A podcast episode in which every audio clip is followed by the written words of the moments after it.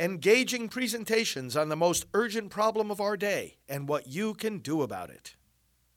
Now, the End Abortion Podcast by Priests for Life.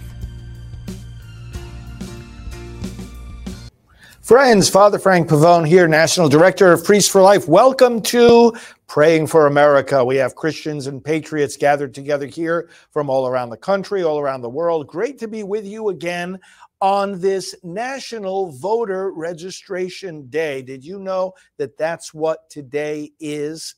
Well, even if you didn't, it's not too late to take part in an effort to register the nearly one in four eligible Americans who are not yet registered to vote. It shouldn't be that high, but according to data from the 2020 census, one in four Americans who are eligible to vote haven't yet registered. And we're going to talk a little bit about that tonight. And I want to encourage you to take some steps to uh, bring those numbers down. And I want to share with you a number of other reflections on things that have been going on in the uh, political news. And uh, as always, looking at this from in the light of the Word of God, we'll start with that. We'll go to some scripture right now, and I want to pray for your intentions too. So during the comments, as we always invite you to do, you can leave indication of how we can pray for you. Let's do that together as we pray for this great nation. The passage I want to share with you tonight is from Matthew 22. It's the parable of the wedding banquet, starting in verse 1. Let's read. Jesus spoke to them again in parables, saying, The kingdom of heaven is like a king who prepared a wedding banquet for his son. He sent his servants to those who had been invited to the banquet to tell them to come, but they refused to come. Then he sent some more servants and said, Tell those who have been invited that I have prepared my dinner. My oxen and fattened cattle have been butchered, and everything is ready. Come to the wedding banquet. But they paid no attention and went off, one to his field, another to his business. The rest seized his servants, mistreated them, and killed them. The king was enraged. He sent his army and destroyed those murderers and burned their city. Then he said to his servants, The wedding banquet is ready, but those I invited did not deserve to come. Go to the street corners and invite to the banquet anyone you find. So the servants went out into the streets and gathered all the people they could find, both good and bad, and the wedding hall was filled with guests. But when the king came in to see the guests, he noticed a man there who was not wearing wedding clothes. Friend, he asked, how did you get in here without wedding clothes? The man was speechless. Then the king told the attendants, Tie him hand and foot and throw him outside into the darkness where there will be weeping and gnashing of teeth. For many are invited, but few are chosen. Let us pray. Lord, you invite us to the wedding banquet of you and your people, of Christ the bridegroom and his church the bride.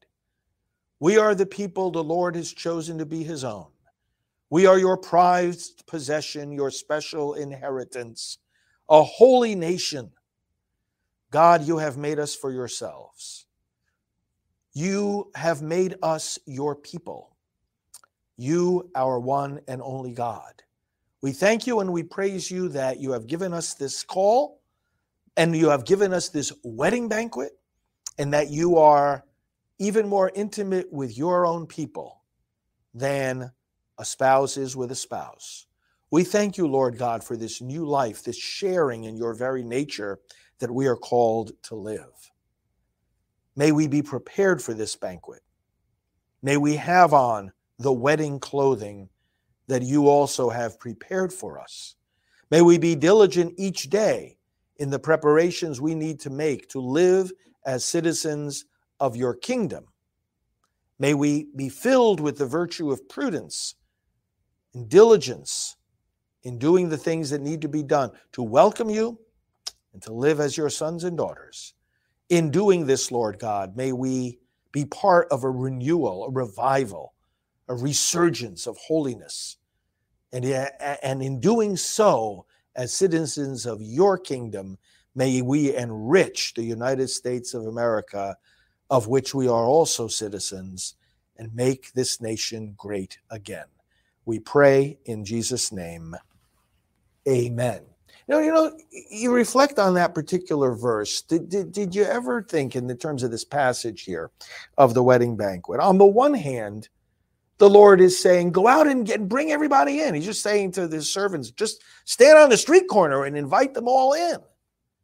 So you think, well, gee, uh, you know, it wouldn't be surprising then that somebody there who comes in at this just apparently indiscriminate invitation, it's not surprising that somebody would get in there who, who's not properly prepared.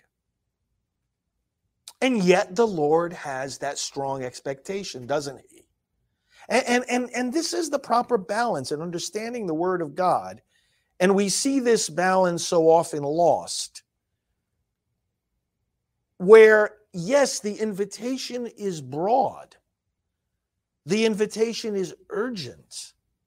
God is a jealous God. You know what that means. He wants our hearts, our minds, our souls fixed on Him. He wants to be our first desire. He wants to be our first loyalty. He wants to be our only God. He's jealous in the sense that if he sees our hearts going astray to serve other gods, he reacts to that. He doesn't want that. He says, No, no, no, no, no. Come to me. And he gets our attention in various different ways. I, the Lord, am your God, is the first commandment. You shall not have other gods besides me. So, this is why the invitation is so urgent and it's so widespread. He says, I want you to come to my wedding feast. Don't go off to your own fields and to your own pursuits and this and that and the other thing, the things that would distract you from my kingdom. Come to my wedding feast. Certainly don't go to some other wedding feast. Don't ally yourselves with other gods. Remember when he brought his people into the promised land, he said, Don't mingle with the nations.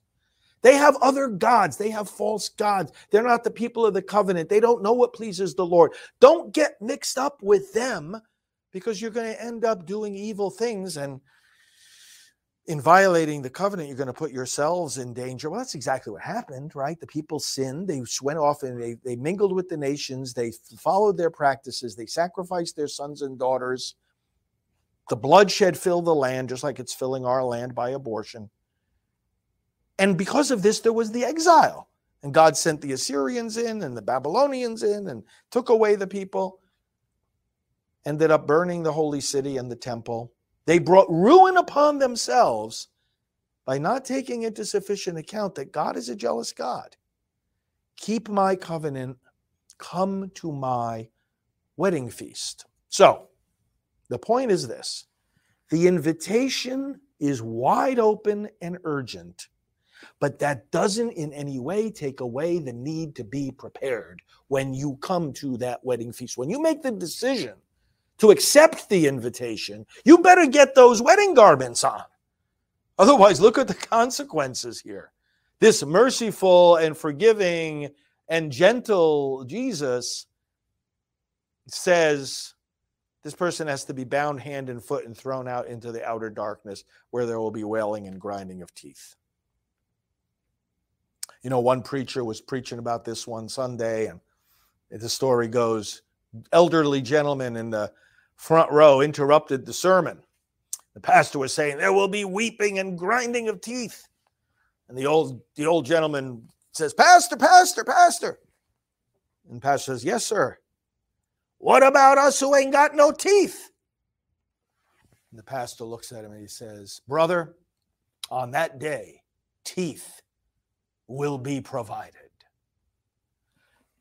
And Jesus says this more than once in the Gospels that there will be wailing and gnashing of teeth. There will be angry self recrimination and disappointment. Why? In other words, there will be the sense, the question arising in the heart why did I not take the opportunity when I had it? Well, brothers and sisters, we have it. America has it. We've got the opportunity now to put on the wedding garment to be properly dressed, properly prepared, properly adorned, properly situated in mind and heart and behavior, to live as sons and daughters of the King, to take part in the great wedding feast, to do and to be what is right. Now, let's apply that to some things. First of all, let's apply it to what I started out by saying. It is today National Voter Registration Day. Now, there are various observances in regard to voter registration. There are voter registration Sundays. We've sponsored some of those ourselves at Priests for Life, inviting the churches to register voters. It's an easy thing to do, it's no big secret to it. Get the voter registration forms, put them on a table, invite people to fill them out and take them and bring them, send them into the, the Board of Elections, or sometimes you can get commissioned by the Board of Elections to gather them yourselves. Just make sure you're following all the local rules and and again just visit your board of elections and find out exactly what what needs to be done. Get the voter registration forms from them. You can also uh, use the national voter registration form that you can download and, and print uh, out uh, online and um, we've got links to all of this by the way at our main election site prolifevote.com so there are many different observances and days designated to, it's all meant for the same thing raising awareness of the need to register voters. The, the, and this is a twofold need one, to make sure we're registered ourselves and that our voter registration is up to date. And two, to do as much as possible to get others registered, to give them the opportunity to do so. You know, in these days, there are a lot of different events going on, fall banquets and conferences of all different types, special gatherings, talks being given, maybe Christian music concerts. Why not have voter registration at all these events?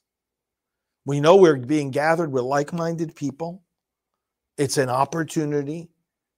The door is still open. Have voter registration tables set up Again, talk to the, your board of elections, find out any kind of special norms you have to have in mind, and do it. If you're organizing an event this fall, if you're involved in an event and you know the organizers, talk about having a little voter registration table there. This is so important. Now, you may be registered to vote, but you know what we want to encourage you to do? And we've said it many times before check your voter registration and we've had we've set up a special website. It actually goes to the National Association of Secretaries of State, and that's one of the groups that has endorsed this National Voter Registration Day. Uh, and you go to checkyourvoterregistration.com and you just enter in your your state and then your you know name and address and make sure that your your record in the voter files of your state is what it should be that it's up to date. It'll tell you right then and there. And then you can either be assured that it's up to date or you can fix what needs to be fixed. Somebody changes address sometimes they don't think of you know contacting their board of elections to tell them that they changed address. This is so important because the deadlines for voter registration in these midterm elections are fast approaching i have a list here of 16 states that within the next 3 weeks will be closing the door to voter registration. All right, there's a timetable here, and isn't this what we what we learn from the Gospels? The reason I read that passage tonight is that it comes out very clearly in many ways in the Gospels that eventually time runs out, and that we've got to be prepared and diligent and responsive in the work God gives us to do in this world. So this translates in a very basic way when it comes to voter registration. The doors are going to be closing pretty soon. Let me read some of these specific states and dates. In the next three weeks, the following states reach their deadline. So after these dates in these particular states, you can no longer register to vote in the general election of November 8th. So you got to act soon. The first one is Rhode Island Voter registration closes on the second day of October. Well, that's coming up, two more weeks. Rhode Island, October 2nd. Now, the following states, just about a week later, October 8th, closed voter registration South Carolina, Idaho, October 9th, Alaska, and Arkansas. The following states finish voter registration on October 10th Kentucky, Mississippi, New Mexico. October 11th, here are the states that finish voter registration, and some of these have some very key Senate state Senate races: Ohio, Florida, Georgia. There's three big Senate races right there. Illinois, Indiana, Arizona, big, big races there, governor and Senate, Tennessee, and Texas. All close voter registration on October 11th. Now, you can find these dates and the dates for all 50 states at stateelectioncalendar.org. You know, you come to these, watch these programs, you know, have your Bible there, have your prayer intentions there, but friends, have a little pad and paper there too to take down. We give you a lot of information on these programs, and uh, you'll be well equipped. You listen to these programs with us every night and praying for America. You're going to be among the most well-equipped patriots uh, in the country to to to deal with the elections and to deal with a lot of stuff that's going on uh, in the in the news. Voter registration day today, but you know doesn't have to be today and in the coming days and the coming weeks. Take action Check your own voter registration, get others to do so. Vote, check your voterregistration.com, then go to stateelectioncalendar.org. Look at these dates, mark your calendar. You're in these states, you know people in these states, remind them, act before the deadline comes. And that'll be very, very helpful. Okay. I said, and, and, and, as many as one in four eligible Americans are not registered to vote. That that is a statistic that uh, we need to be aware of, and we need to work to change.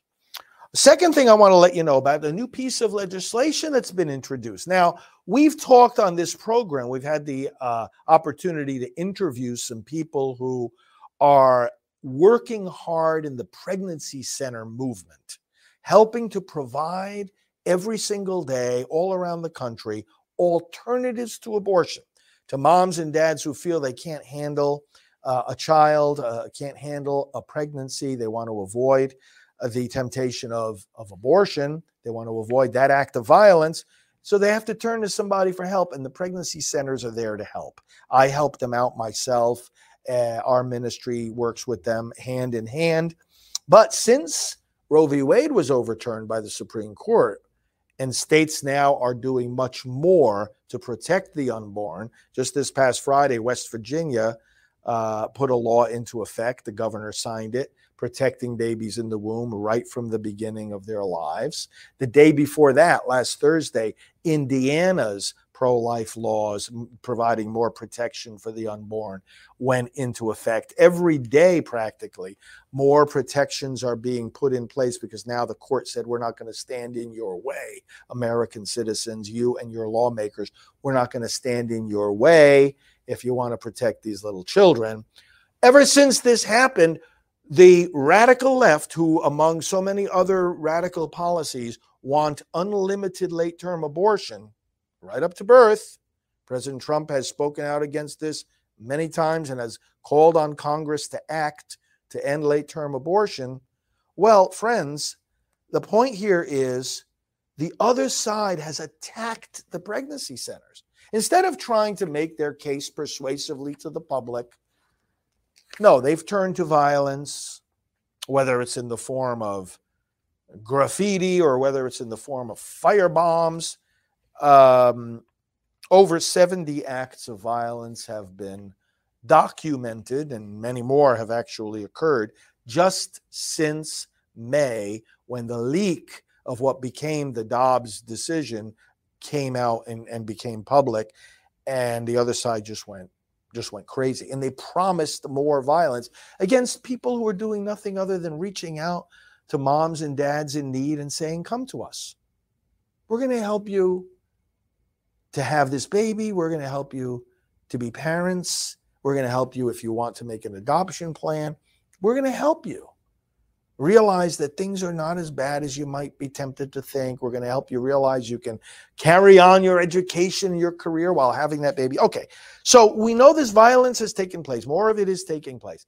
So uh, we have had already 28 members of Congress sign on as co sponsors to a bill that uh, Congress, uh, Congresswoman Cathy McMorris Rodgers, Republican of Washington State, and Chris Smith of New Jersey have introduced today, and it's called the Protect Pregnancy Care Centers Act of 2022. It would require the Biden administration to publicly disclose. Now, listen to this, because you know how you know secretive they like to be.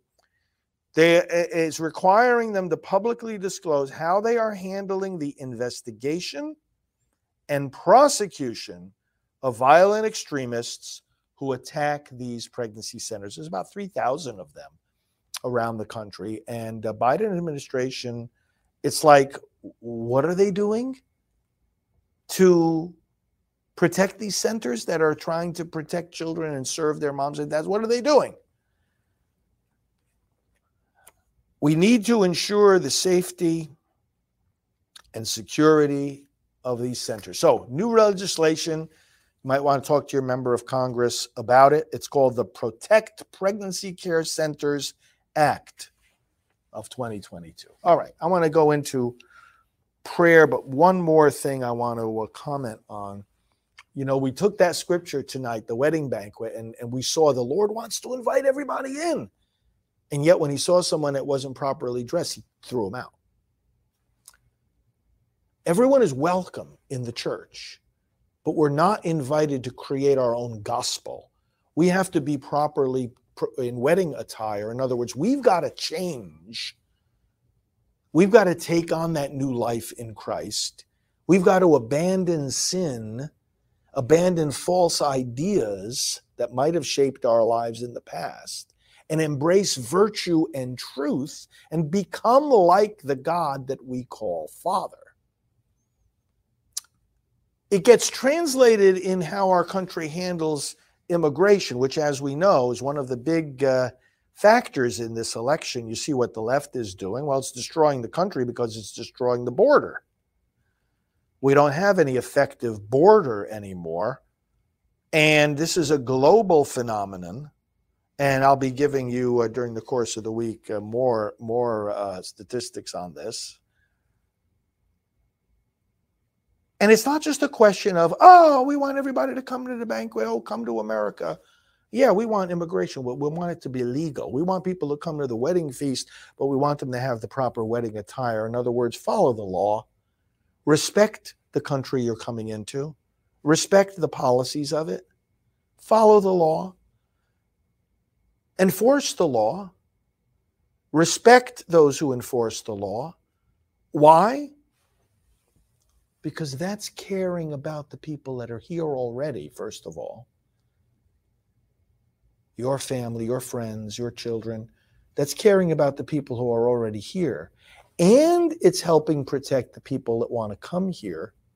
Those who are doing it the right way should be treated right and treated fairly and not let others who are trying to ram their way in and don't respect our laws cut the line, make things more difficult for others and make things more dangerous for themselves. Make things more dangerous for themselves. Brothers and sisters, I mention all this because there was a video I saw the other day of um, Catholic Charities of Washington, D.C. So, you know, now we've got, and by the way, I was just the other night with the Lieutenant Governor of Texas, and uh, you know what Texas has been doing, uh, as well as Florida, busing and flying these. Uh, these illegal immigrants that are coming in, pushing their way into the country, um, to sending them to other cities, right, where you've got these uh, left-wing uh, complainers about uh, about all of this, and uh, uh, they don't want these people at their doorstep. They don't mind if they put them at the doorstep of all the border towns and overwhelm states like Texas, but put them in Washington D.C., you know, and all of a sudden uh, you've got the, the mayor going crazy. Okay, so you had a representative of Catholic Charities of the Washington Archdiocese, Catholic Archdiocese of Washington. And Catholic Charities, you know, is helping these these immigrants who have suddenly arrived at the doorstep of uh, the Washington elites. They're helping them. Okay, fine.